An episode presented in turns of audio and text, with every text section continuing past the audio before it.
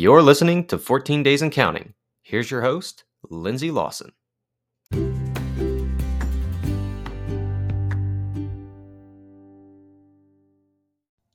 Hello and welcome here. 14 Days and Counting is a podcast about trying to conceive, pregnancy, motherhood, physical and emotional well being, and all things woman.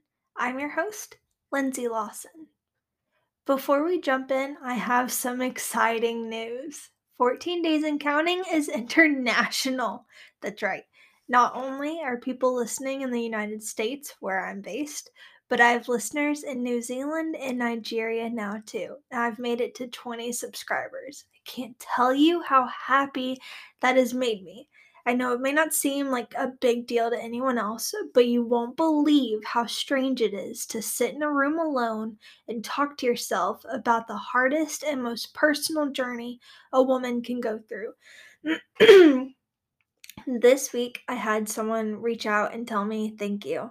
I have to say, this is only my fourth episode, and we're in our third cycle of trying to conceive, so I'm still new to this. But if my story and the information that I'm sharing reaches just one person and helps them, then I've reached my goal.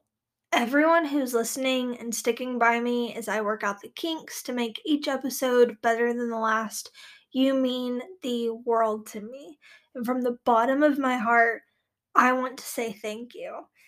Seeing the numbers continuously grow over the past three weeks as I've posted each episode, and it's just, I can't tell you how happy and how swollen my heart feels to know that you guys are listening and I'm reaching people and you're liking what you hear. So now that we've gotten my emotions out of the way, let's talk about what you're here to hear. Okay, now into the good stuff. As of the time I'm recording this, I am three days past ovulation. I actually ovulated early this month on cycle day 11 for me. Contrary to popular belief, you don't ovulate on the same day every cycle. That's why ovulation predictor kits, or OPKs, are so handy. Typically, in a 28 day cycle, ovulation can occur, anywhere between cycle days 12 to 14 the easiest way to tell if you're trying to conceive and want to make sure you hit your fertile window or you have irregular periods and are trying to hit the fertile window is using an OPK or going to your doctor to get an ultrasound. But OPKs are the easiest. However, like we discussed last week, continual testing can get super expensive. A free and surefire way to know that you're hitting your mark is to have sex daily or every other day for the two weeks after your period. And by the way, studies have shown that sexy time every other day can be just as effective, if not more effective, than doing it daily. Waiting that 24 hours gives his swimmers a chance to grow a longer tail and helps them swim to get to their point. but even though your egg only lives for 12 to 24 hours, sperm can live inside our fallopian tubes for three to five days. So, as long as you're doing a baby dance regularly, there should be some swimmers waiting there for the egg to drop. With that being said, I personally use ovulation predictor kits because sometimes, like this month, my cycles are irregular. Um, and last month, my cycle was different as well. I didn't start my period until later than expected, but I'm also an old married couple and don't want to do the baby dance every night. Um, I have two tests that I use each cycle. I start my easy at home test strips from the day I stop bleeding. These are tricky because no matter what, two lines are shown. Only when the test line starts getting darker are you in your fertile window. So when the test line is darker than the control line, it means you're at your peak. Like I said, it's a little tricky. So I use my easy at home test until the line starts to darken, and then I switch to the Clearblue digital ovulation predictor kits. Gosh, that is a mouthful. Being digital, it does take the guesswork out of testing. If I test too early, the smiley face is blank and I'm not ovulating. When I'm in my fertile window, the smiley face will blink. That lets me know I've got about four days until ovulation. I just test again and again the next day until I get my peak. A peak smiley will not flash but stay consistent on the screen. This means within 12 to 48 hours, I know my egg is going to drop.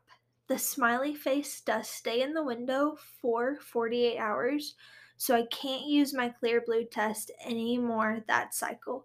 Instead, I go back to the test strips. Using it morning and night, I watch for the line to gradually get lighter again, and I know that I've ovulated. If this sounds like a lot, let me tell you, it is, but I like the certainty of knowing for sure and watching as the lines gradually get darker and then change and gradually get lighter.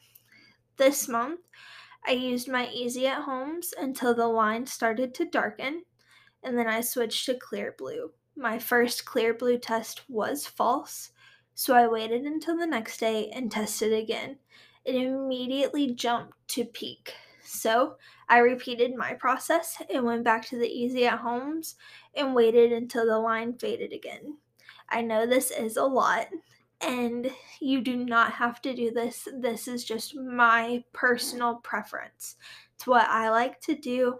I'm a very visual person. I like to see the lines change, but because it is lines, it is a test, a strip test it's not a 100%.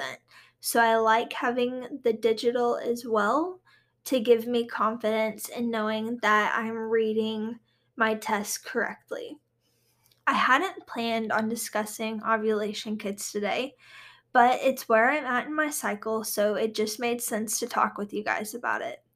Like the pregnancy tests I discussed last week, ovulation tests have some of the same options minus the cassette cassette tests. And then there may be some out there, but none that I've found. Digital midstream tests and dip strip tests are what I have used and seen in stores. Um, I think those are the most popular.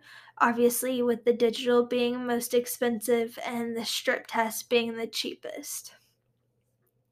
Where they differ from pregnancy tests, though, is when you're supposed to test and use them. With a pregnancy test, it's recommended to use first morning pee, or if you work a night shift or your schedule is a little different, uh, it's recommended that you hold your pee for four hours to get the most concentration of HCG if it is there. However, with ovulation tests, the best time to use them is at night, anywhere between 8 p.m. and 10 p.m. Just make sure that you cut back on liquid consumption at least two hours prior to testing so your urine isn't diluted too much. I typically test at night before I shower and start my nightly routine or before I go to bed. And just like the pregnancy test strips that I discussed last week, easy at home ovulation strips come in bulk on Amazon too. I'm still using the first pack of ovulation strips that I ever ordered. So if that tells you anything, they last a while. I got 50 and I believe I still have enough for two more cycles were we to need them maybe three because I do switch it up and use two different sets of tests. However, my first order of pregnancy test strips came in yesterday.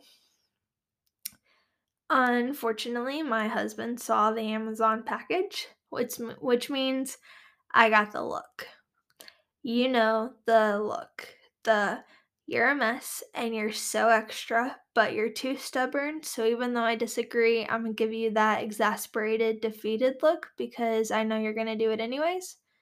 Yeah, that look. It usually comes with a Lindsay Ellen because he's in dad practice mode and knows that using a middle name gets the attention more. Not this time, though. No, this time he said, What happened to not testing until your period is late so you don't get your hopes up? Like I can do that. I understand he's being sweet and caring and trying to protect me and my feelings, but honestly, that's like having a puppy under a Christmas tree on Christmas Eve and being told you have to wait until Christmas morning to play with it. How can you do that? I would not be able to sleep. There would there would be no sleep that night. So, I've got 50 pregnancy tests sitting under my bathroom vanity. 4 days until I'm able to start taking them. Like I said last week, it is possible to get a positive at 7 days past ovulation, more probable at 10 days past ovulation, and most reliable after a missed period, but it is possible, and most women, if not all the impatient women, do start testing at seven days past ovulation. Will I be able to wait? I don't know. I really like puppies. we will see, and I will keep you posted. I am praying, sending out all the good vibes, and just willing that this month is our month. If not, we get more practice and we'll try again next month. To all the mamas and mamas to be out there, my prayers and baby dust are with you all.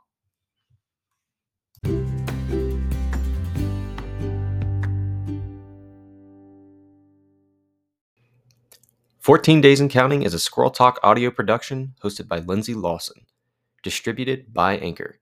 You can find 14 Days and Counting on Apple Podcasts, Spotify, Amazon Music, or wherever you listen to podcasts. Rate, comment, subscribe on whatever platform you use, and don't forget to follow on Instagram at Squirrel Talk Audio. As always, thank you for listening to 14 Days and Counting.